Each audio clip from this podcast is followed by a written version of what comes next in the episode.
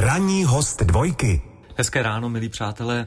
Naším dnešním ranním hostem na dvojce právě teď, pár minut po sedmé, je Andrea Sedláčková, režisérka, scénáristka, také střihačka, herečka, v posledních letech i spisovatelka. Hezké ráno. Dobrý den. No, vy jste tak zakroutila hlavou, jako kdybyste pochybovala o těch mých slovech. Co ne, z toho vůbec bylo špatně? ne, vůbec ne, ale tak jako já mám vždycky pocit, že to vypadá, že když toho tolik dělám, že nic nemůžu dělat pořádně, a, ale to není pravda. se desátá no, bída. no. to určitě není pravda, ta vaše práce pochopitelně o tom svědčí. Já se nejdřív zeptám, vy jak si pendlujete eh, mezi Prahou a Paříží, jak cestujete? Jezdíte autem, Ne, letadlem? ne, ne, letadlem, ale teď to je hodina 20 letů, to je jednoduchá a krátká věc. Ale na letišti přece jenom nějaký čas strávíte. Jo, ale já už jsem se za těch 20 let jako naučila to brát s ledovým klidem. Všechny ty spoždění a ty nepříjemnosti, které to sebou přivádí. No, proto, protože mě hned napadlo, že ve Francii tam se poměrně často stávkuje právě okolo eh, metra, letišť a vlaků a podobných věcí. Hodně takových spoždění jste zažila? Ne, to musím říct, že jsem měla vždycky hroznou kliku, že jsem, myslím, ještě nikdy nezažila stávku letadla, která by padla do dne, kdy zrovna já letím, což je naprosto neuvěřitelný, protože já opravdu za rok letím třeba 20krát. To se vás očividně drží štěstí, platí to i v jiných případech? Jo, myslím si, že jsem v mnoha, mnoha věcech dítě štěstěný. Tím dítětem štěstěný je náš dnešní ranní host Andrea Sedláčková. Tak hezký poslech. Ranním hostem u nás na dvojce je dnes Andrea Sedláčková, režisérka, scénáristka, střihačka, což jsou, dejme tomu, ty hlavní profese, kterým se věnuje. Před chvilkou jste říkala, že během roku letíte třeba 20krát mezi Prahou a Paříží. Jak to je rozděleno? Za čím jezdíte sem a za čím jezdíte do Paříže? Kam jezdíte domů? Asi už do Paříže. Domov mám v Paříži samozřejmě, protože tam mám děti, takže no, a všechny knížky a všechny své deníky a takové ty důležité věci. Ale na druhou stranu ten domov zůstává pořád tady, protože tady mám zase nejlepší kamarády a kamarádky. Rodiče mám ještě štěstí, že žijí, takže je, jsou, to, jsou to dva domovy, ale tam, kde máte děti, tam je přece jenom ten domov takový mm. jako důležitější. A jinak jsem jezdím pra- za prací samozřejmě. Si povídáme 17. listopadu, což je pro vás klíčové datum. Pochopitelně se vracíme k 17. listopadu 89. Vy jste, a já věřím, že řada našich posluchačů to bude vědět, pár měsíců před tím osudným listopadem emigrovala do Francie.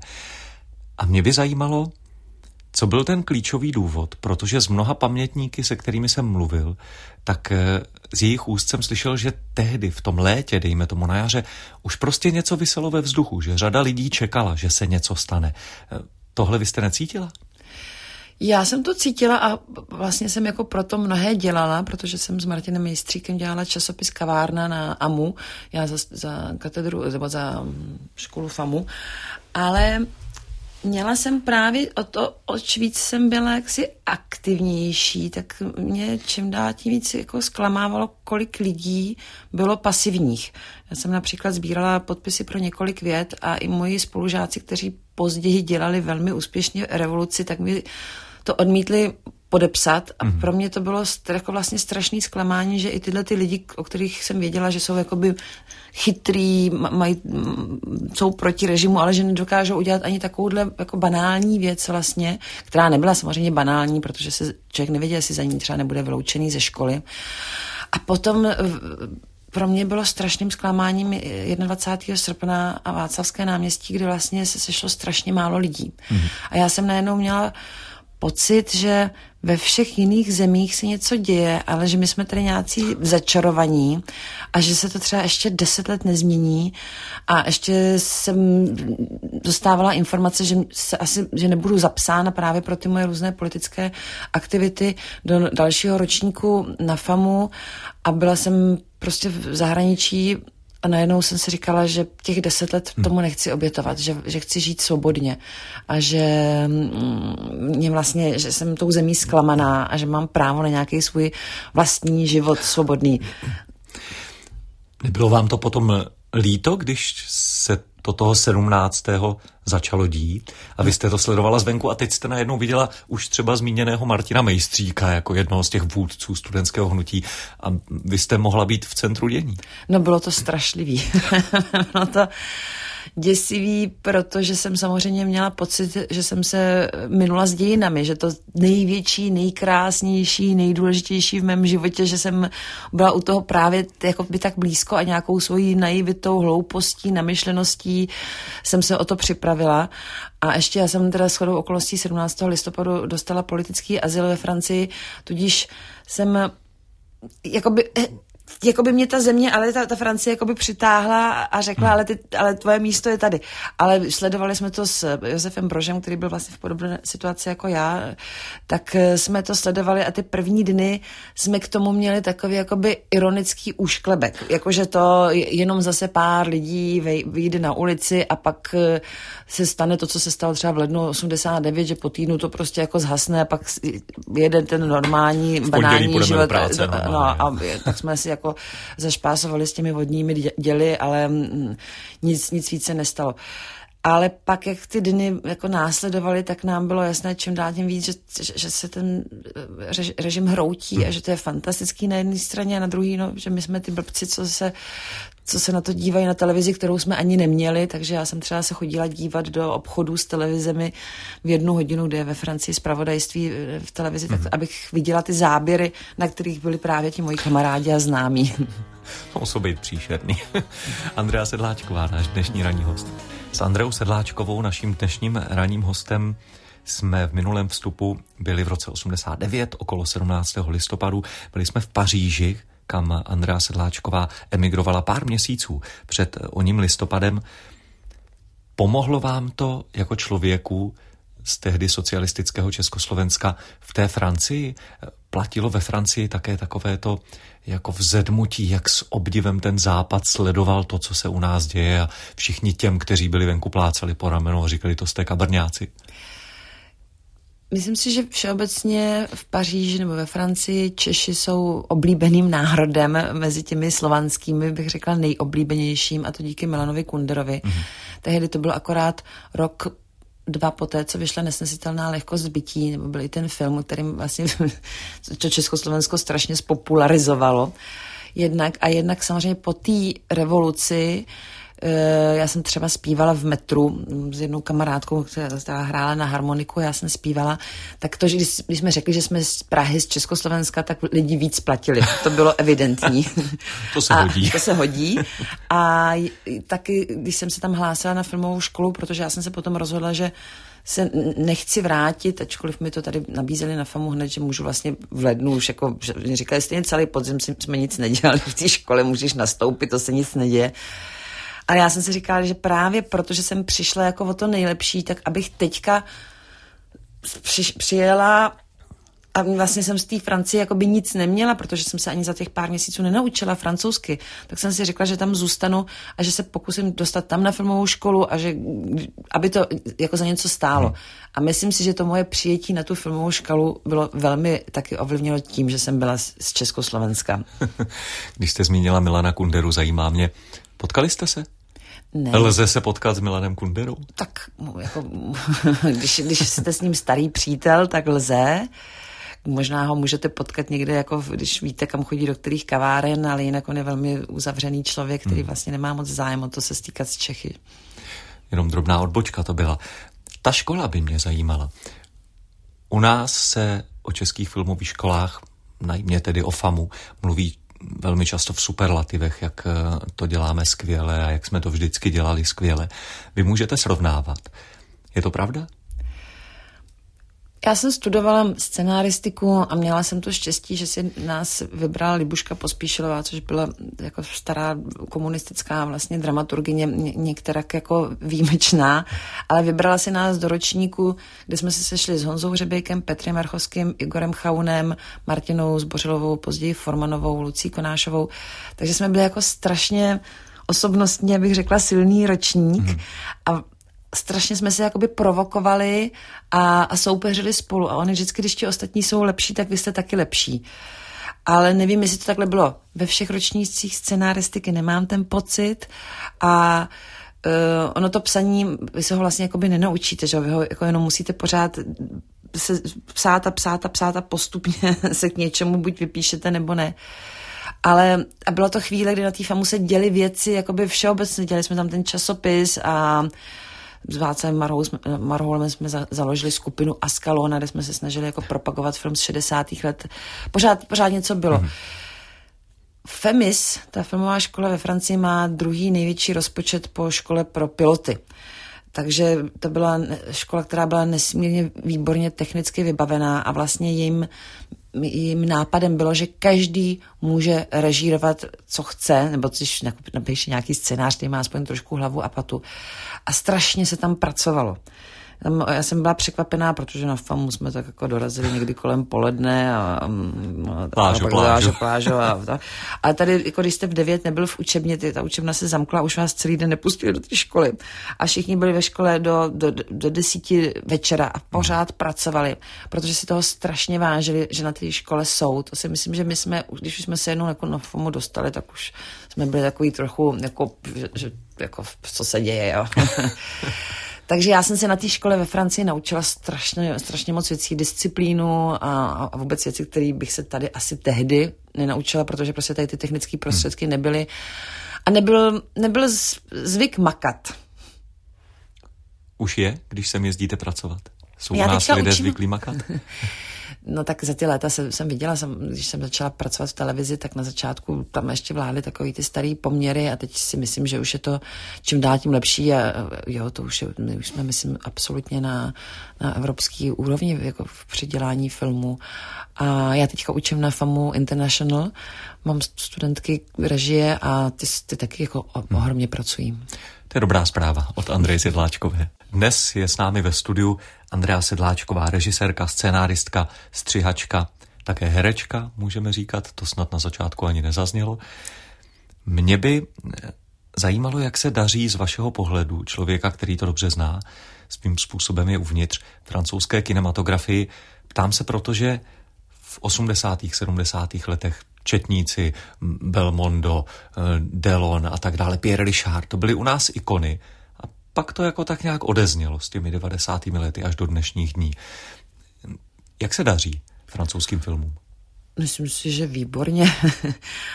Oni natočí ročně takových asi 240 celovečerních filmů, protože mají ten trh, nemají jenom že Francie, mají eh, Kanadu a mají přece jenom francouzské filmy se vyvážejí, ne tolik asi jako dřív. Uh, Faktem je, že tady my je moc neznáme, tady jsou propagovaný jenom v rámci eh, buď Fabio Festu nebo Karlových varů, anebo eh, festivalu francouzského filmu, který na konci listopadu probíhá.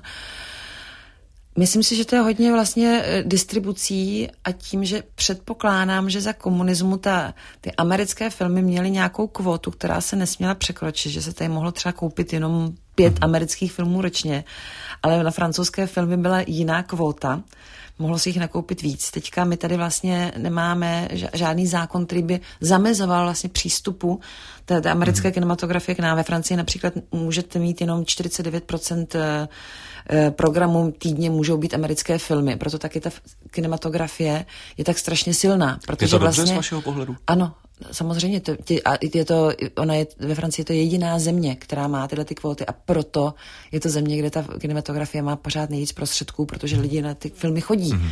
Když ne, nejsou tam prostě zaplevený jako těma americkýma blbostma, tak jdou na, na, na jiné filmy. A, ale my to tady nemáme, francouzské filmy nevím, myslím si, že se moc nekupujou, no. Hmm. V těch dobách tedy podle toho, co říkáte, tak nám vlastně ta francouzská kinematografie suplovala ten Hollywood, ke kterému jsme se nemohli dostat. A byla to, byla to eh, doba, jako zlaté, zlatá doba těle těch komedií, to dneska máte taky úspěšné komedie francouzské, ale už jako žádný Louis de Finesse se, se, se znovu nenarodil, to byl fenomén a stejně tak Belmondo a Delon jsou nepřekonatelnými fenomény. Od filmu teď ke knížkám, protože už rok je na světě vaše knížka, která se jmenuje Každý něco tají, je věnovaná problematice bulváru, je to román samozřejmě, ale vychází eh, z tohoto prostředí. Jak jste k tomu tématu došla? Člověk by si spíš řekl, že to nemá cenu rozpitvávat. Nechme je úplně stranou, ať si, nebudem si jich všímat a oni nám dají pokoj. Mně připadalo, že to je vlastně obdobné násilí, které páchala na životech lidí STB, takže vlastně páchá bulvár na životech těch slavných lidí, na který se vlastně zasedne a pronásleduje, jako pronásledovali STBáci lidi. Ne, už nemůžou dávat odposlouchávací zařízení, ale vím, že třeba Ondřovi Vetchýmu se zahákrovali do, do počítače a ukradli mu nějaký fotky, hmm. takže to je v podstatě to samé. Eh, čekají před vaším barákem eh, ve dne v noci, udávají vás vlastně lidu, ale ten lid všeobecně má na to taky trošičku pohled, jako měl vlastně na ty eh, lidi, kteří byli proti systému, protože si říkají, ale oni, jako, když jsou slavní, teďka ty herci, tak to, to přece jde s tím, jakože to patří, k, to patří k věci, to se s tím musí smířit. A stejně tak, jako vlastně dřív se říkalo, když jsou disidenti, tak to patří k tomu, jako, že, že, že jdou do vězení. Takže to byl asi jako ten eh, point de départ, jak se řekne francouzsky, ten první, jako ten krok, z kterého já jsem se odrazila. A taky jsme o tom mluvili s Táňou Wilhelmovou a právě s Ondřejem Vetchým, kteří mají s bulvárem mnohé negativní zkušenosti a vlastně mi vyprávěli různé historky, stejně tak uh, Aně Geislerová a mě, mě se to prostě v hlavě se mi z toho stal příběh a měla jsem pocit, že to je jako důležitý o tomhle násilí psát. A my o tom ještě chviličku budeme mluvit už eh, za chvíli s naším dnešním hostem Andreou Sedláčkovou. Ranní host dvojky. Naším ranním hostem je dnes na dvojce Andrea Sedláčková, režisérka, scénáristka, střihačka, spisovatelka. Povídali jsme si před chvilkou o její zatím poslední knižce, která se věnuje problematice bulváru a mě by zajímalo, jestli jste měla nějaké reakce, nebo máte nějaké reakce z té pomyslně druhé strany, tedy od těch bulvárních novinářů. Vůbec ne. taky Ticho jsem, No, taky jsem si říkala, že to je zvláštní, že mi nikdo nenapsal, to je blbost, v tomhle se pleteš, takhle, takhle to, to není. No. Ale ne, ne, ne, měla jsem spoustu jiných reakcí a spoustu rozhovorů v novinách seriózních a rozhlasových stanicích a tedy, ale z toho bulváru žádnou. Já myslím, že oni nechtějí to propagovat, že takovouhle věc, která vlastně jde proti ním a která popisuje ten jejich zrůdný svět. No to musím říct, že mě překvapilo. No. že bych eh, čekal, že to bude jinak. Nenapsala jsem tedy tomu panu Novotnému, který je takový jako známý, protože jsem, než jsem to vydala, tak jsem právě chtěla, aby si to někdo přečetl z tohohle světa a upozornil mě třeba jako, že, že tady se pletu, takhle hmm. to není, nebo mě ještě třeba jako inspiroval k něčemu jinému. A on mi odepsal, že to strašně dál přečte a pak po 14 dnech jsem mu to jako připomněla a pak ještě po měsíci a pak už jsem se na to vykašlala. takže to bylo, a tam jsem aspoň mohla mít nějakou zpětnou vazbu, ale pak jsem viděla, že ho to vlastně nezajímá, takže tím to skončilo. My doufáme, že vás zajímá naše dnešní ranní povídání. Poslouchejte dál. Andrea Sedláčková, kromě toho, že je režisérkou, scenáristkou, střihačkou, také píše knížky. Moje pařížská revoluce, tak se jmenovala, jsem chtěl říct, ale musíme říct, stále jmenuje. Kniha je věčná, pokud je někdo nespálí. Eh, ta druhá se jmenuje Každý něco tají. Mluví o bulváru k té se ještě na chviličku vrátím. Zajímá mě, jestli český bulvár je jiný než francouzský bulvár, anebo jestli už i tady, dejme tomu alespoň v rámci Evropy, jak si se promítá globalizace, je to všude stejné. To není, to není. Myslím, že uh, český bulvár se podobá anglickému nebo italskému, je daleko uh, agresivnější než, než francouzský, kde to Jednak, jednak tam justice strašně rychle pracuje. To znamená, že když se zveřejní nějaká fotografie, například, a, a když ten člověk eh, jde k soudu, tak za 14 dní proběhne soudní řízení a je to ještě v paměti lidí, mm-hmm. že se stalo nějaké vyspráví a většinou se musí, vlastně ten, ten bulvární časopis musí vy, vy, vydat na první straně omluvu a taky ty finanční prostředky jsou obrovský. Takže ten francouzský bulvár si to velmi rozmyslí, jestli mu to za to stojí nějakou takovouhle věc jakoby publikovat, protože oni vědí, že někdy ty věci přinesou tak velký jako příjem vlastně v tom prodeji, mm. že jim stojí to za tenhle ten risk. Jo. Ale děje se to minimálně a děje se to pro nás úplně jakoby v legračních jako záležitostech, že vyfotí bývalého prezidenta na pláži v plavkách a on se proti tomu ohradí a tam je to jako velký skup, jako velká záležitost, no tady by to možná jako už nikoho ne, jako nedojalo, tady už se musí jít jako do, že, do větších věcí. Hmm. A dlouhá léta vůbec tam vlastně bulvár jako ne, nikdy do soukromí lidí nezasahoval. Hmm.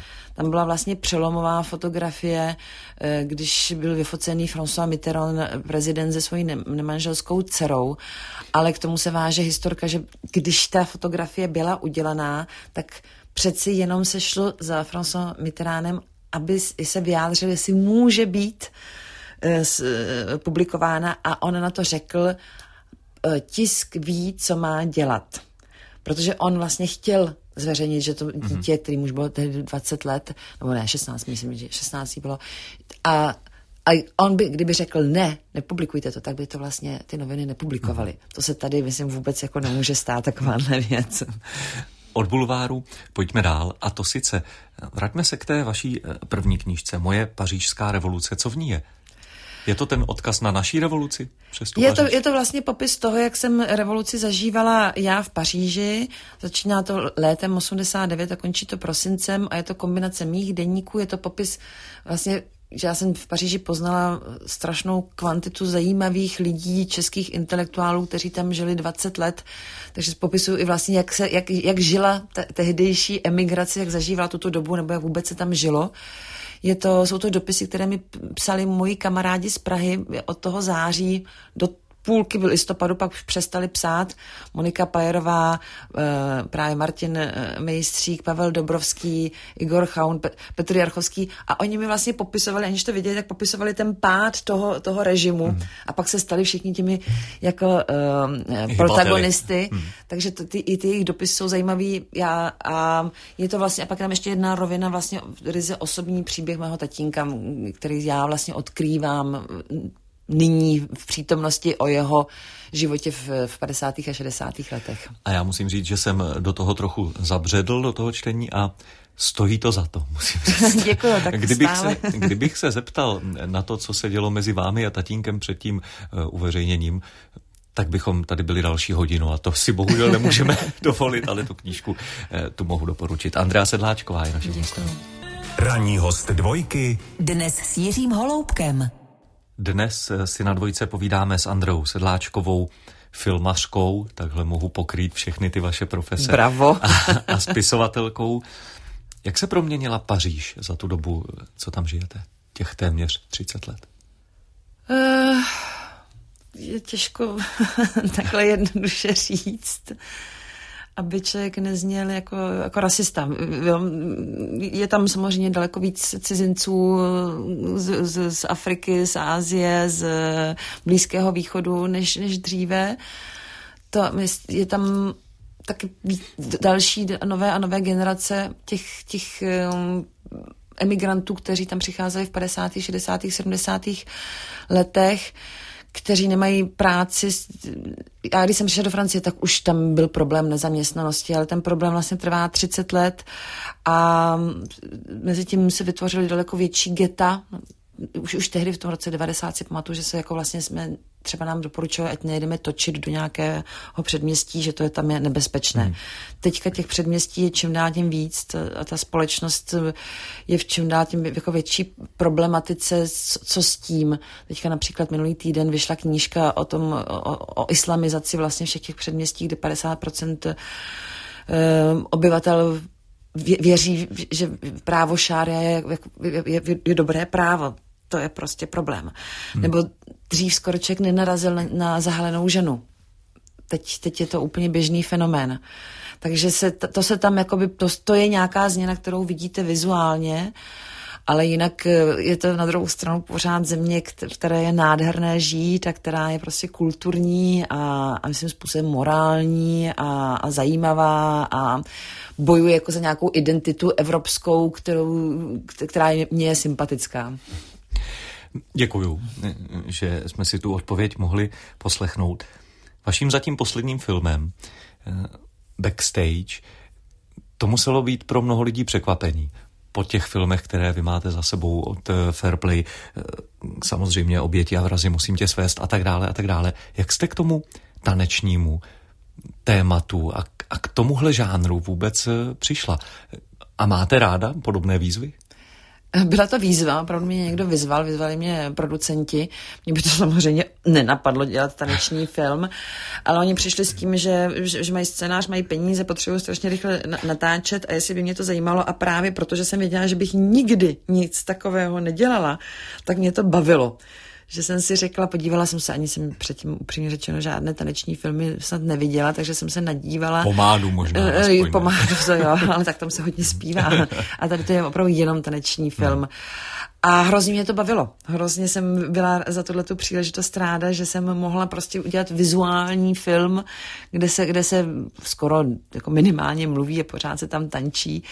A ten film mám ráda, on měl velký úspěch na Slovensku, tady myslím, že ho zabilo krásné počasí, takže neměl tak tolik diváků, jako by si producenti i já přáli, ale mám ho ráda. Říká náš dnešní ranní host Andrea Sedláčková.